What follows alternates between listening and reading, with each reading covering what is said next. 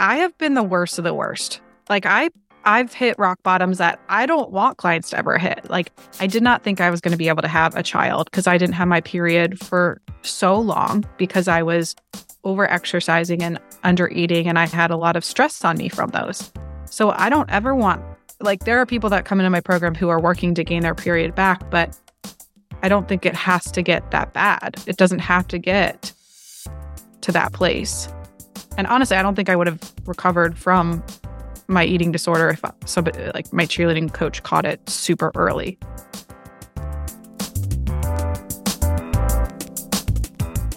Welcome to Naturally Well, a podcast to help you live a healthier and happier life with a Nordic twist. I'm your host, Kate Turner, registered dietitian, personal trainer, Nordic Naturals nutrition specialist, and owner of Live Well with Kate. Today we're talking to Deanna Wolfe, also known as Dietitian Deanna. Deanna is a pioneer in the online space, creating a loyal community through her Instagram and TikTok, Dietitian Deanna, and blog dietitiandeanna.com. And her top 10 mental health podcast, Deets with Deanna, where her audience trusts her with sound, non diet nutrition advice and women in business inspiration.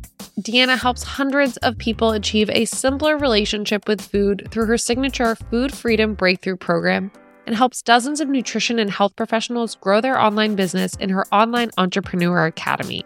She is regularly featured in articles from health magazines, The Today Show, The New York Post, and speaks to many dietetic and entrepreneur focused organizations. Her core philosophy encompasses an intuitive eating approach, and she continues to help her audience overcome rules and stress around food. She is passionate about everything she does and continues to empower women, dietitians, and end consumers through her work. In this episode, Deanna shares how we can stop dieting, stop obsessing over food, and transform how we think and consume food to feel our best. We discuss why many of Deanna's clients end up leaving her programs eating way more calories with confidence and start losing weight when they never have before. It's never only about calories in and calories out, and Deanna is here to remind you that you don't have to earn your food. It's in this mindset that most of us don't even realize that we have a negative relationship with food or some type of disordered eating or disordered eating patterns, which, newsflash, we pretty much all have in today's society. And while Deanna tells us what red flags to look for when it comes to how we think about and consume food, more importantly, she shares what steps we can take to repair our relationship with food and experience food freedom. Deanna, I am so happy to have you on. I'm so glad we could get this in right before I go out on maternity leave.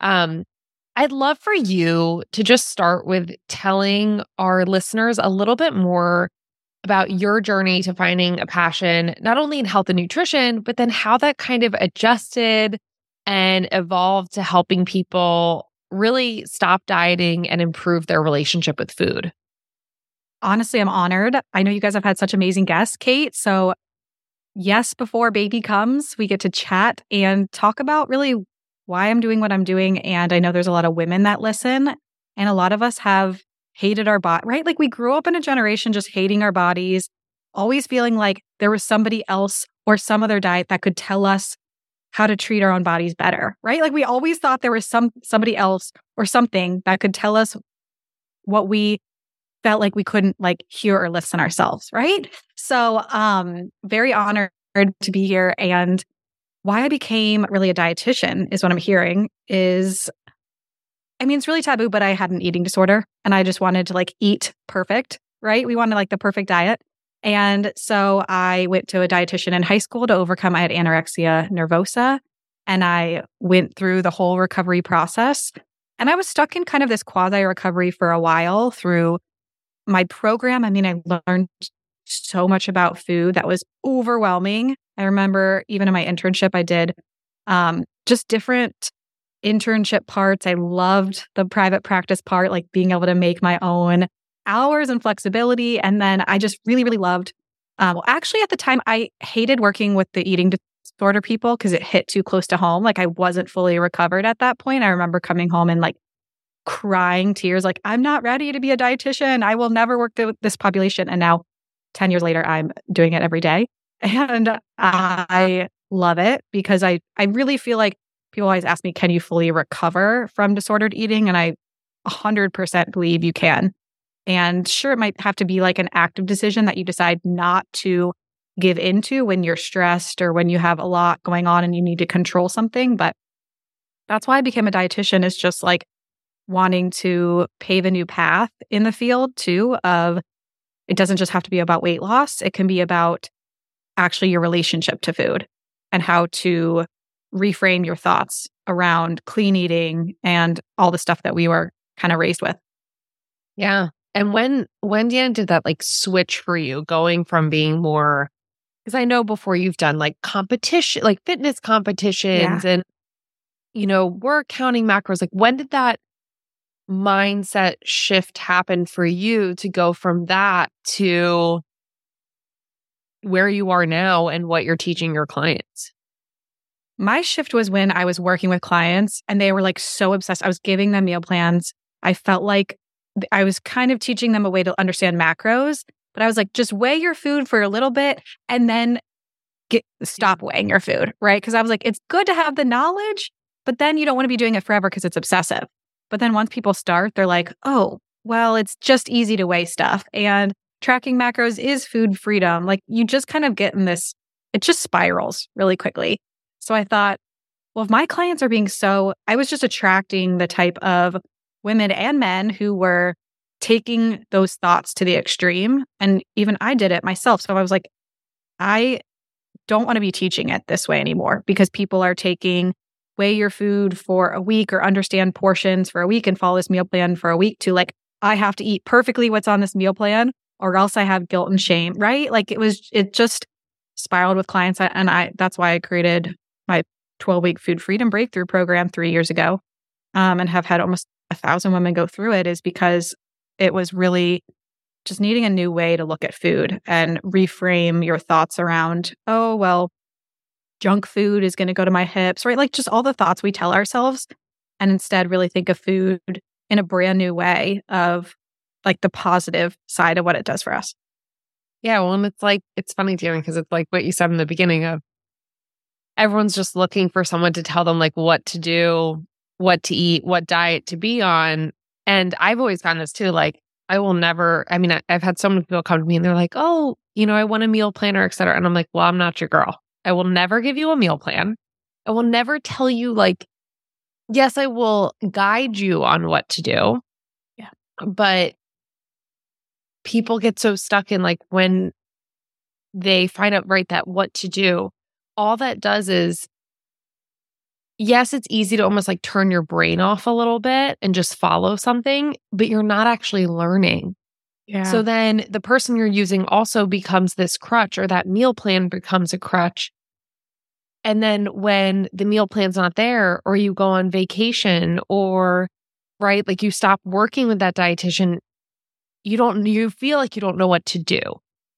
Versus what you're yeah. doing now you're it's teaching people, right? It's and it's teaching people to also like use their own intuition and how they're feeling as part of it, which gets left out so often.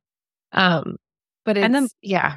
And the mental part too. I, I always come back to are you respecting yourself mentally? Like there are days where you, I don't ever want to force somebody to move, but you might need to motivate yourself to go for a walk and that will help you mentally with your health, right? Or maybe there's a days where you shouldn't go for a walk. So there's like this interesting way that I think most people are like, well, you know, if I walk, that's obsessive. Like you have to decide for you that day and decipher what will be the healthier option. Like, can I motivate myself to go for a walk or do I need to like rest and decide that? And that's, I think, the most confusing part is like, how do I eat healthy without obsessing? And how do I eat healthy without eating clean? And it's like a very confusing thing because there's always new diets, new article, Times articles, new celebrities promoting th- something new. It's, it's a really never ending cycle that you can be on for your whole life. Totally. And I think a big thing too is like, like some giveaways are like if it's a quick fix, right? Or if it happens too quickly, it's probably not going to be your lifelong change you're looking for. yes, sometimes when you make some, you know, healthy habit changes, things can happen quickly. But if it's too good to be true, it's probably too good to be true. Um, but I wanted to ask you I think something that often goes unnoticed too is that people don't realize they may have a negative relationship with food. So, Agreed. what would you say are some common signs that you've seen um, with clients that have a negative relationship with food that they may not think was? Or when you're trying to get someone to join your program, what are the things you use to try to reel people in to be like, mm, yeah, we shouldn't be thinking that way? It's funny you say that because I actually have this series on social media and then something I really try to clear up with clients of like things I thought were healthy growing up, or right now it's like it doesn't feel bad enough to get help type of thing. And I think the there's a few things that I actually wrote down is thinking something like, I am so stressed. I've had such a bad day at work. Like, I deserve this or I earned this. Like, thinking that because you're emotional right now, because you have stress or excitement or because your kids are in bed that you like have earned food. And I think that like earning is really, really hard, especially if you're an over exerciser. If you're listening to this, you're like, what's an over exerciser? If you're like forcing yourself to work out six or seven days a week, right? And doing like the high intensity, always checking your Apple Watch, like those people are trying to earn back food. And that cycle is probably the most broken cycle that I think people are like, well, I'm just healthy. I'm just exercising, like earning food is biological. Like we all have to. I mean, I, had a reel go viral and it was like talking about uh, a fitness instructor said in the class, like, let's hit it hard so we can earn pizza later. And I thought, like, and I literally yelled out, like, food is not earned, which I'm now friends with this fitness instructor. Um, but I had said, like, food is not earned. Like, you do not have to burn calories in order to eat. And that cycle, especially if you've been on MyFitnessPal, that app also creates the cycle because it's like, oh, if you walked 30 minutes, you get an extra 300 calories and you're like always adding, adding, subtracting. It's a mess, right? Versus like calculating your BMR and like focusing on your total daily energy expenditure is something we focus on in my program instead of like subtracting and adding and worrying about calories burned. So I do think if it's it's something like there's two parts to that one in general. But the other thought, I think it's like this the emotions around food and that you deserve it, feeling like you always have to earn food. Um, and I think it's like the it's not like you were saying, they probably don't realize some of the habits. Like if you're obsessively not able to like eat other people's cooking, if you always think back to like what your mom said to you in regards to, oh, I'm not hungry yet, or I need to fast all day so that I can like deserve this meal out. I don't know if those were things you heard growing up or like be careful eating that we gain weight in our hips was like a, a big one a lot of my clients have heard of like be careful, be careful with sugar, be careful with carbs. Like you might gain it in your hips. Like that was a really terrible thing for women to feel, to hear. So some of those are thoughts. Would love your Yeah. thoughts though. No, I will. Obviously, when I hear even just like kind of, you know, even talking about MyFitnessPal, a lot of it is like kind of the calories in, calories out, and you're always going back and forth. But Yeah. it's funny because as dietitians, we know that metabolism plays a much larger role because that's the rate at which you burn calories, and everyone's burning it at a different rate. So it actually doesn't ever make sense for calories and like someone's 300 calories walking is not someone else's 300 calories walking. It could be completely different depending on their metabolism. And same with the food you're eating. So it actually, for anyone listening, it's not an exact science there. Everyone's metabolism is different. Um, And also, And I- labels yeah. are like a percentage. Off. I mean, there's so many reasons why the calories in, calories out really bugs me too. Because that is what most people without a degree come back to is like, well, just follow my plan, eat in a deficit, and you'll lose weight. And it's like, well, there's a lot more, a lot m- more things that go, like many more factors that go into it Yeah. than that. No, completely. Um, are there are there some things, you know, that you find people like deny that it's a negative way of thinking about food or even in your program like as they're unfolding it's like oh i didn't even realize i do that or i just find so many people like we talk we say disordered eating and people automatically think eating disorders Yeah. And they'll think about like, well, I don't, I don't purge. Um, I don't restrict a lot, even though they may restrict a little bit. And again, just kind of deny it. Um, they kind of think of having bulimia or anorexia, but really, what would you say is disordered eating, which I think most of us have just from our I- society. I agree. Most of us do have it. And I think that's the weird thing about intuitive eating it is it was never meant as a diet. But most people use it as a diet because they're just like, well, what do I do now? What, what else do I do to lose weight? Like I, I have to keep focusing on weight loss. And that's like the hard thing with women is it's like we always feel like we have to focus on weight loss, right? Like we're never good enough if we were just hanging out without focusing on weight loss. So like we um I do think things like if you're thinking about food all day, like that's not normal. That's really not normal. And I think people think dietitians think about food all day. Like I would rather not cook. Like my husband cooks. I am happy not cooking. And that's such a shift.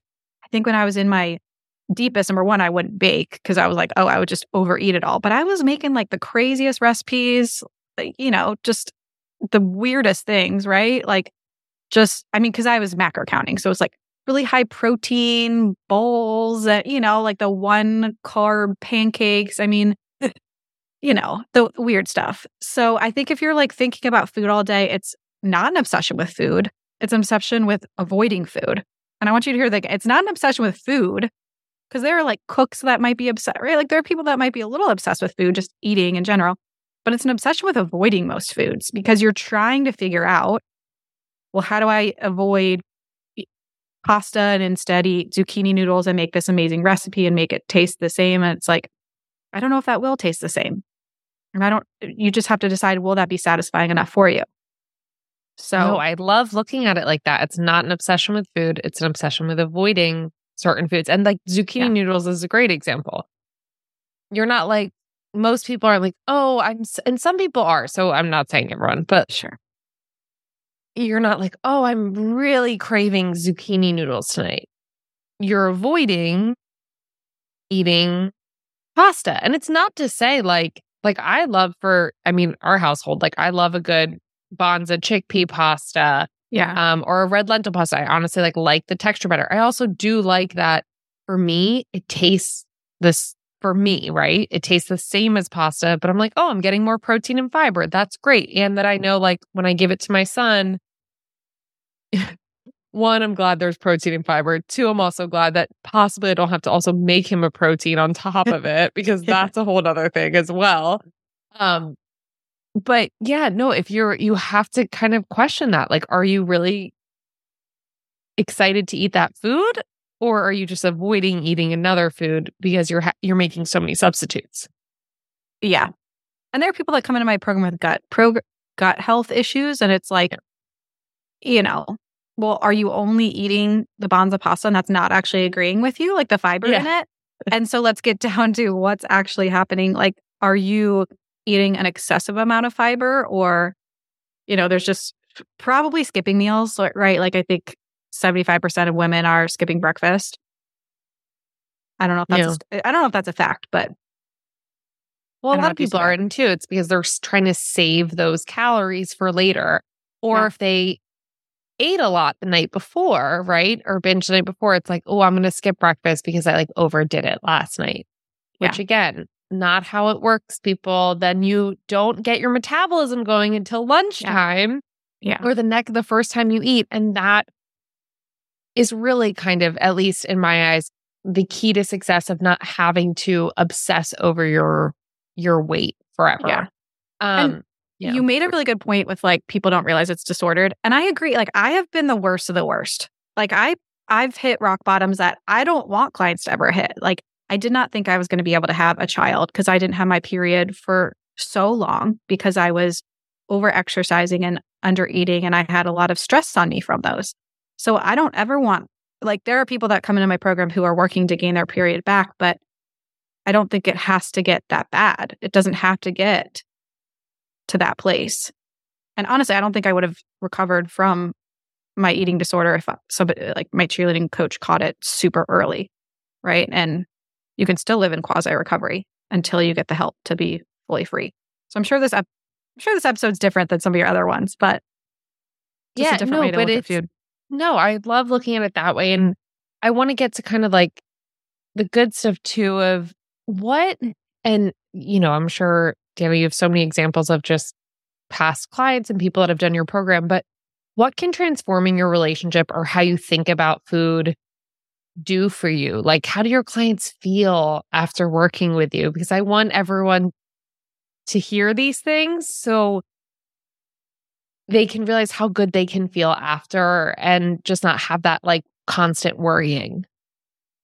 Honestly, some of I mean some of the really cool ones are when people go and get their metabolism tested or want to see the science behind food freedom is like, "Oh my gosh, I'm able to eat like the same amount and I'm not gaining crazy amounts uh, of weight every weekend when I go out to dinner or when I go on vacation." Like those are the cool moments when you hear a lot of my clients have gotten their metabolism tested after, and their metabolism is like they're eating double the amount of calories or they're eating like, you know, calories they never, and I hate saying numbers, but just an insane amount of calories just to maintain, which is really cool to see. And I think we disregard that with intuitive eating is like, oh, it's just the hunger fullness. Like you're just a little bit full, but like these women are eating a lot of food. They're full, not just like, oh, I have to eat like I'm in, you know, a French person and just be a little bit full and always kind of semi hungry. And that's not what intuitive eating is either. But that one's cool. The science behind seeing your metabolism change. Um, and and seeing that like when you're an intuitive eater, your weight isn't like crazy all the time either. You can go on vacations, you can have ice cream dates, like your weight is just so much stable over time. And there's so much research on that, that your weight really stabilizes when you're an intuitive eater versus continuing the dieting. Um, I mean, other than that, it's literally not even about the food anymore. Most women, it's like my life is completely different. I am able to see my friends more. Like the quality of how they spend their time is so different. And instead of meal prepping all Sunday and eating in every meal, they're like getting croissants out with their partner, they're having ice cream dates with their friends. Like your life just looks so different. And I think you miss that when you're viewing Instagram and TikTok, like little videos of like you know, oh, I'm so healthy now and like seeing that. Well, do you see the other 23 hours that they're spending meal prepping and at the, you know, just spending so much time thinking about food? So if you're scrolling through social media right now as you listen to this on your walk, remind you, like, you do not need to change anything.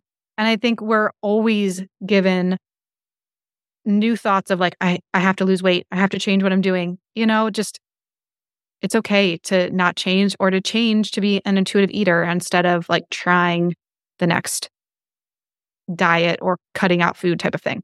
A huge, people don't realize like a huge part of health, and there's studies to back this up, is social connection. And you're yeah. totally right, Deanna. Like so many, and this is something too for anyone listening that's like, I don't, I don't know if I have a, a negative relationship with food, but if you're avoiding going to certain social events or hanging out with friends because you don't want to eat certain foods somewhere or and there's a difference too right like if you're trying to let's say lessen your alcohol intake and you're like okay i don't need to go to happy hour 4 days a week this week that's different yeah but we need that social connection and if you find that your habits around food are avoiding that. Or, like you said, some people like won't eat at someone else's house and they're there stressed out or they're there and they're hungry. We really need that because, you know, yes, we're a lot of, I know a lot of people are focused on weight loss and it's kind of why this is like spiraled for them. But we have to think about our overall health. And in terms of longevity and overall health, social connection and deep, meaningful relationships is right at the top. So, keeping in mind, and I'm glad you brought up like even, right? People aren't noticing the healthy people on Instagram and and TikTok those other 23 hours out of the day what are they doing? Well a lot of them are very isolated as well too because they are. They're meal prepping all day. They're constantly thinking about food. Unfortunately their career most likely revolves around food. And I'm actually starting to see, I don't know, Deanna, if you started to see it, but like I'm starting to see some influencers come out that no longer want to be healthy influencers because it's been so much pressure on them. Mm. And they're like, I just don't want to do this anymore. So now they're creating courses on how to stop being an influencer um, and kind of like regain. I don't want to say regain your life back, but like your own kind of when we talk about like your own intuition and like what you want to do versus having it dictated by all these people following you and expecting you to eat a certain way, look a certain way, provide a certain amount of information. So I think we all forget, like when we're on social media, that like those people are are humans too, and humans evolve and can change their minds and can change their thoughts. Um, but I just I found it really interesting that a lot of health and wellness influencers are now trying to take a step back from it because it's just been so much pressure. I think de de influencing is a thing too. Yeah.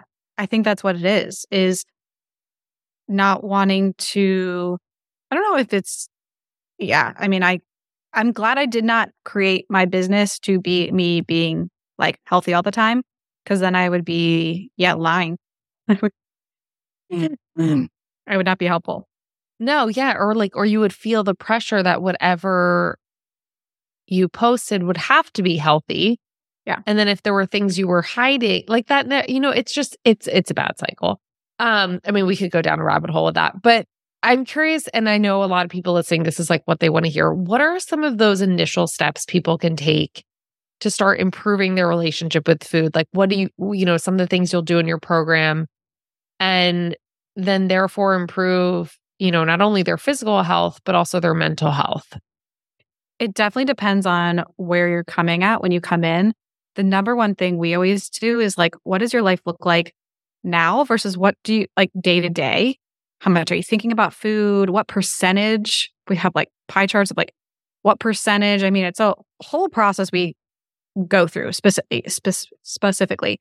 So it's like what what percentage in your day are you thinking about your body? Are you thinking about food? And when is that? And then a lot of it is getting down to like how did you get here too of like what external sources made you feel like you couldn't be successful if you gained weight or like it, that made you feel like you're only good at being the fit friend so it has to really come down to comparing and being being worth it to go on the journey of comparing your life now with food rules or regulations to when you can eat what you can eat the amount of time you spend thinking about food to what would your life look like on the other side and so being able to just compare and contrast and say, this is worth it. Because anything that's going to take a while, like a, a lifestyle change, instead of just taking a metabolism booster, instead of just following somebody else's meal plan, is going to take that extra time. So it just has to be worth it to go to go back to in times that it gets tough. I don't know. I'm like, I should bring up some of my clients' messages just this week of we're working on emotional eating and understanding like what is my physical hunger versus emotional hunger and what emotions make me reach for food um, and overcoming that because there are a lot of women some are coming in really under eating and so we talk a lot about as or overeating and what habits are making you kind of stuck in those two different ways so i hope that helps yeah no and i think the the emotional eating part is huge right because that's a lot of the times when we are potentially overeating or eat, like eating when we're not full, which not to say that like you can eat when you're full. That's okay. Yeah. But if we're in a way eating for the wrong reasons or to fill right like to fill an emotional hole or how am i trying yes. to put this but we're not using food in a supportive way it may seem supportive um but also thinking about, and I try and talk to clients a lot about this too, because you know, Deanna, just as much as I do, like that next day, if there's that shame or guilt, you always want to ask yourself, like, is this food going to make me feel good in the moment? Which we can probably say most foods will, but actually, maybe some uber healthy ones that you don't like may not. Yeah. But then also ask yourself, like, is this going to make me feel good tomorrow? Yes. Like, is it going to make me feel good in that future self? Is it also going to be something that, like, when you ask your clients, you know, what does your life look like now versus what would you like it for it to look like? That person in the end and who you're kind of trying to cash your chips in for, is that something that that person would do? Right? Like, is that something that that person would choose or would they be supporting their emotions through food? Um, so I think that's a huge piece of it. And that's what I, I mean, I, all of us experience it, right? Like, I mean, if, if someone yeah. listening has never emotionally ate, like, are you human? Like, I don't, I don't know what that even looks like. You know, I've never run into anyone that hasn't. Um, so I'm sure that's a huge part of your guys' group's focus. Yeah, instead of I've had a bad day, I deserve this, shifting it. We have so many like mindset shifts you have to do. So, like this work of uncovering what the difference is between your thoughts now and what's next. And that's what we do in every phase. So the first phase walks through reframing your thoughts around calories, around your metabolism, around and really figuring out like, have you been under eating forever? As well as like, where are you at within your set point weight range? The second part we used to do, honestly, when I created the program, I was like, everyone just needs to learn how to understand gentle nutrition, right? But there's so much other work that has to be done, done before I can just like give you meal and snack ideas.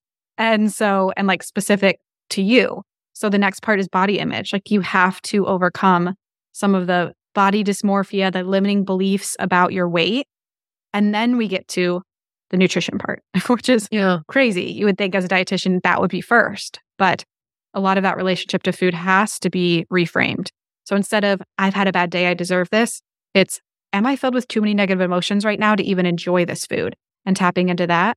And I did want to say one more thing. I have a lot of clients right now being like, well, how do I know the difference between actually like, is it clean eating and diet culture and its obsession with that versus just being a healthy person, just wanting to be healthy? And I think you have to undo a lot of this to ever even get to that yeah. point, right? I think it's really hard for me to just say, well, avoid this, eat this. I think instead it has to be, let's say you like the NadaMoo ice cream. But do you think it's diet culture right now because you feel like you have to avoid dairy? Because everyone's told you dairy is so terrible and inflammatory, right? And that's what I was trying to work through with my clients too is like, what's the intention behind it? Is it healthier because you want to lose weight and you feel like that's going to um, make you, what am I trying to say? Like on a pedestal of your health and then you're going to live forever? Or is it because you actually enjoy it? And that's what the difference has to be. Yeah. And say, forget, like noticing, like, or does regular ice cream make your stomach not feel so great? Like, yeah. And it's, a, and then you do need a substitution, but making the substitution for the right reasons. Um, I'm really yes. curious, Deanna, on your thoughts. And I don't know if you, if you even talk about physical activity and movement in your program, but yeah. your thoughts on physical activity, one with clients and then also with yourself, because I know that's like shifted for you over the years. Mm-hmm. Um, but what are your thoughts there? I think it naturally shifts when you have a child. And I think it also was, I mean, it shifted when I, I mean, listeners might not be needing to get, wanting to get their period back, but that's a huge one is like completely stopping high intensity activity. And I think from going from a bodybuilding show where it was like the same thing every day, it was like low intensity exercise and 10 minute HIIT on the stairs, of 30 seconds of this, or 30 seconds of that. When I could do my own thing, I was like, wow, it was just eh, different not having that prescription of how to get lean and shredded. And now that I'm here, it's just the shift of not feeling like I have to burn X amount of calories. I can go to the gym without an Apple Watch. I can do what actually makes me feel good after instead of what burns the most calories and like burning off something that I feel guilty for eating. So it's just a huge shift in my mindset around exercise.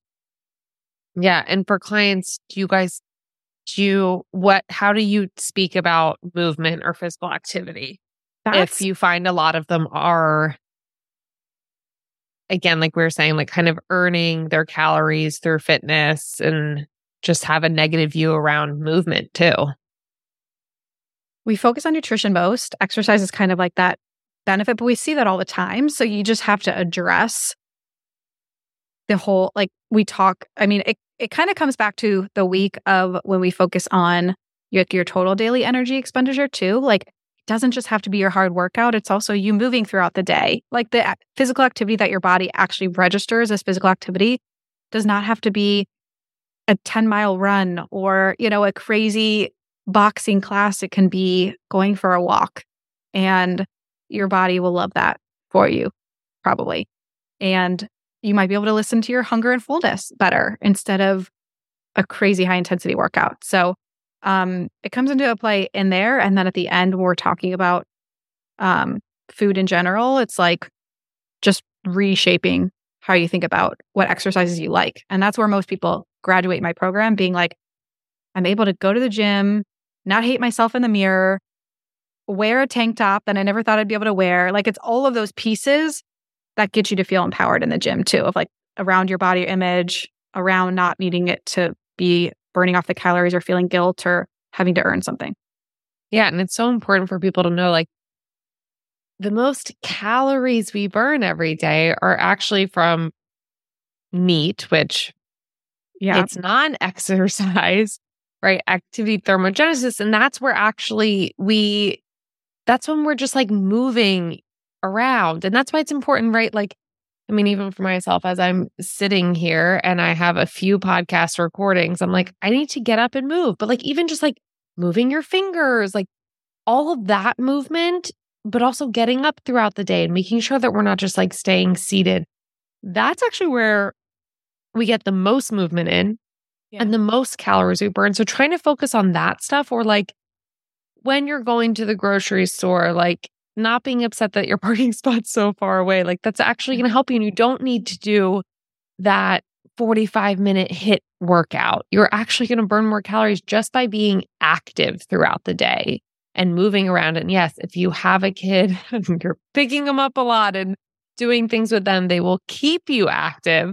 Um, but that's just something really important that people need to know is that like just because you you missed a workout one day or you're not exercising that's not going to break the bank as much as if you really are just like sitting all day long and not being just active which also helps make you feel good and is good for your body getting more blood flow and can right like more blood flow to your brain which can help you feel a little bit more creative and just again it's like it all goes back to feeling good.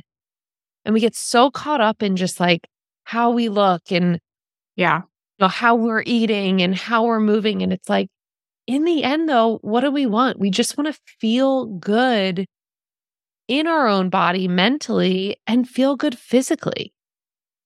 I do believe in strength training too. I don't know if you strength train oh. at all, but we talk about metabolism yeah. in my program. And it's mm-hmm. like, if mm-hmm. you just have like 1% more muscle mass, girl, you're going to burn like an extra 100 calories a day. And not that it's calories in, calories out, but that's the number the number one thing you can do to boost your metabolism is strength train 2 times a week. And that's all the American Council on Exercise recommends for women for at least bone health as we age. So that's where I'm like I'm not giving you a full baked out strength training plan because I'm a dietitian, but I will tell you to resistant train in some way two times a week, whether that be cans in your cupboard of beans, whatever. Um, you know, like wall push ups, no, yeah. which actually it's funny. That's like what I'm doing. So I'm a huge proponent of strength training. But yeah, like you said, yeah, like two to three times a week, even now being mm-hmm. 39 weeks pregnant, the only things I'm doing are yoga and some like body weight strength training. That's amazing though. But it feels good. And it, like you said, it's like, I think we both probably are proponents of it because we know the science behind it. Yeah like, oh, are you going to, you know, kill yourself cardio wise on the treadmill? You know, because a lot of people still think like if you don't sweat, you don't get in a good workout versus do maybe 10 minutes of strength training and see all these improvements in your metabolism, your blood sugar.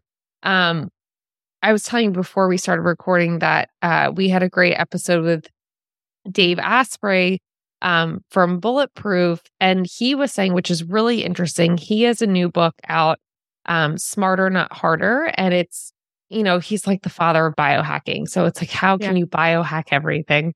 Um, and he was saying with strength training, which I found really interesting and I started implementing because, like, you know, I can't really do more than like 20 minutes of strength training right now. Right.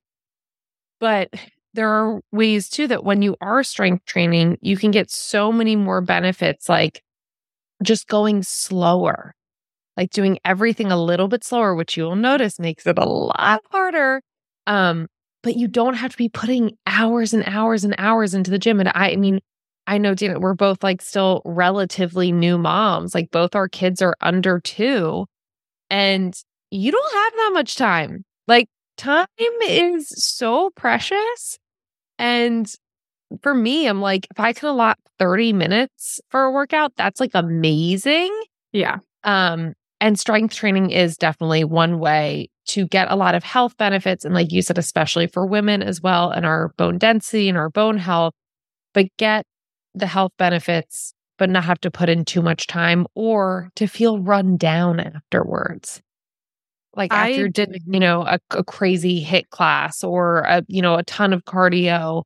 Um, yeah. I don't think you have to go 110%. I think you can give 80 and it's still good enough. Yeah. I think I did a 17 minute workout the other day and that was good enough. And it's more about consistency and go from there.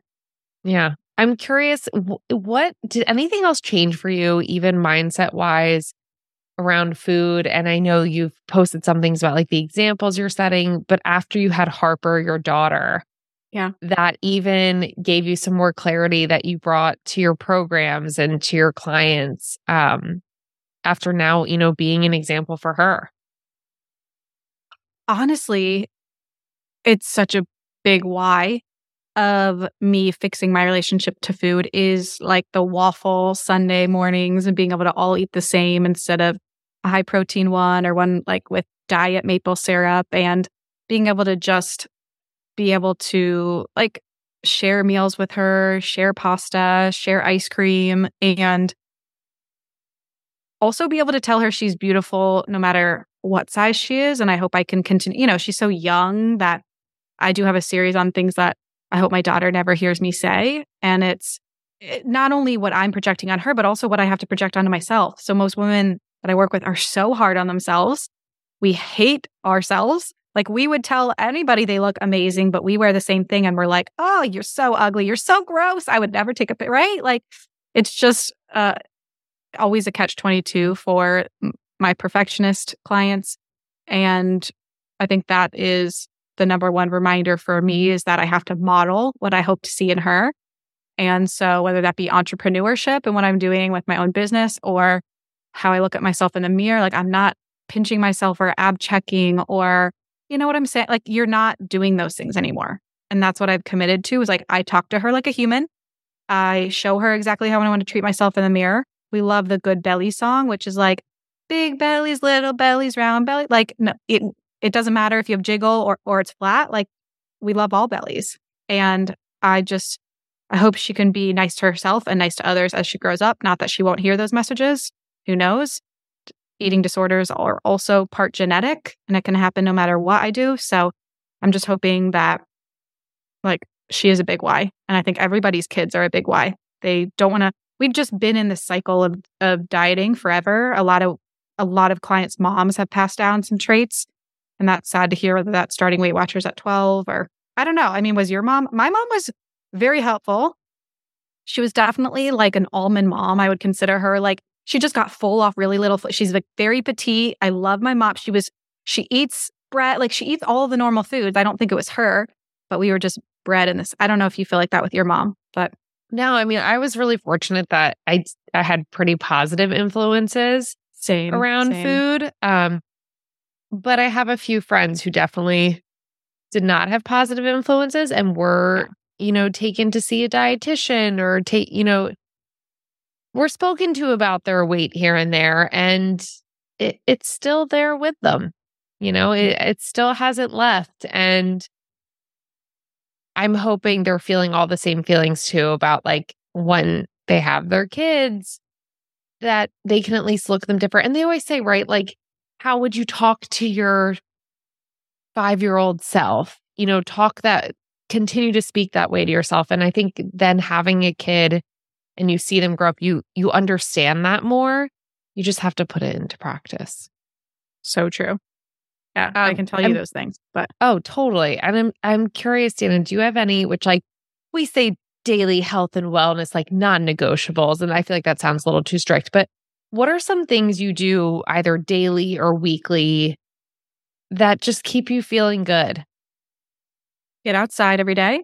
I do. I love matcha. I do not do well with caffeine. So if anyone's listening and you're like, I have this weird energy dip in the afternoon and I feel like I need more caffeine or all the sweets, like I struggled to not take a nap for a while until I cut out caffeine a few years ago. I went from like half decaf to decaf and now I drink matcha which has a little caffeine, but um it's it looks like a green juice, which I'm always like I feel bad being like intuitive eating and then drinking this weird green juice, but it literally um, matcha has changed my life in the morning.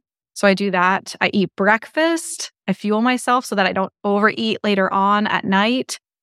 Um, those are my non-negotiables. Trying to sit down and eat with Harper is so hard to make dinner with her and I like that that is a whole it is a oh whole Oh my god. Art. It's a whole mess. We haven't we haven't figured it out. Like we normally feed my feed. son, get him to bed.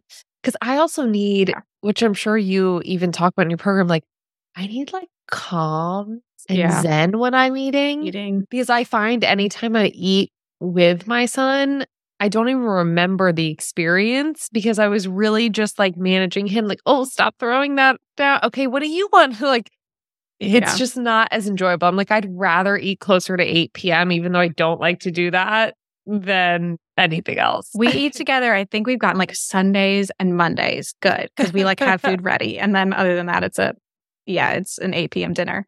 But I don't know. Yeah, nothing that I feel like if I feel like I tell myself hit 10k steps or hit whatever, yeah, yeah.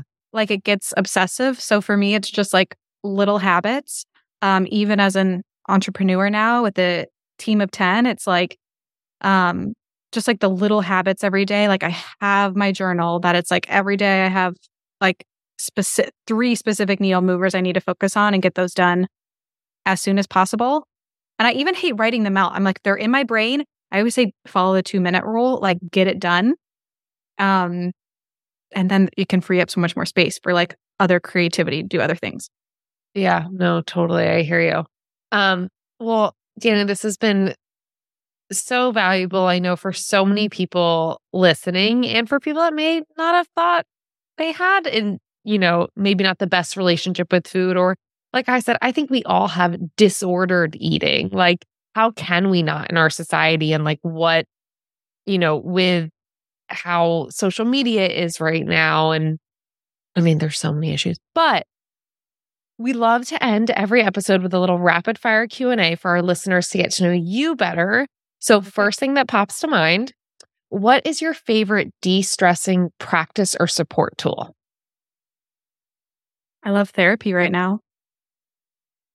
Oh yeah. Can that count? Me too. Oh, a hundred percent. Um, what okay, we already covered this coffee or tea. Yeah, I'm really into matcha. And how do you like how do you take your matcha? How do you make your matcha? I actually like it iced. I do do oat milk in it and I just eat with it. I know people are like, "Oh, it causes, you know, oat milk is like raises your blood sugars or like I don't I just I eat with it. I Love it. I actually have so many tutorials because I do it. I kind of share every morning my little matcha pour on my Instagram stories. So definitely check out my recipe there.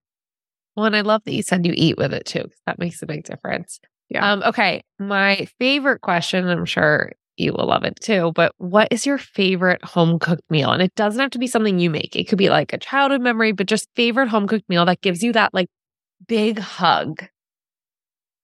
Mm. There's so many. Both my parents are really, really, really good cooks. Um, my dad makes a cedar plank salmon, which is really good. If you never, you can find them in the grocery stores. A, a plank of cedar, and it's so, so smoky and good. And then my dad makes homemade pesto too. So like pe- just pesto on white noodles with that salmon. Oh, my mom makes a my mom makes an amazing like chicken and eggplant parm situation. So that would be my favorite. So all of those just remind me of my family a lot. I was gonna say I love that. It's like right, it's it's And that's a big part of food too. Like the memories, yeah. the memories not only that you have in the past with food, but the memories that you're creating as well and creating for your legacies too. I know. Um, well, Deanna, where can people find you, learn more, connect with you, find you on social media? Give us all the places. DM me on Instagram. I hang out there the most at dietitian with two T's, no C's, dietitian Deanna. Um, and I'm on TikTok, dietitian Deanna as well. Having fun there. And then I also have my own podcast, um, an amazing community there. We're on our way to a million downloads this year. So, Deets with Deanna, kind of a plan words with eats. Uh, and we talk about, I interview a lot of dietitians, a lot of wellness and overcoming diet culture, as well as how to like own a business as a female. So, that's been a really empowering part of my journey of like, I've overcome food and like what's next for me. And this is kind of what's next is like owning a successful online business, which has been really amazing. So, if you're in my community already, thank you. Thank you. Thank you. You give me purpose every single day. So definitely say hi. I love it. Well, thank you so much. And then hopefully we will be connecting again soon. I know, Kate. It was so much fun. I'm so honored.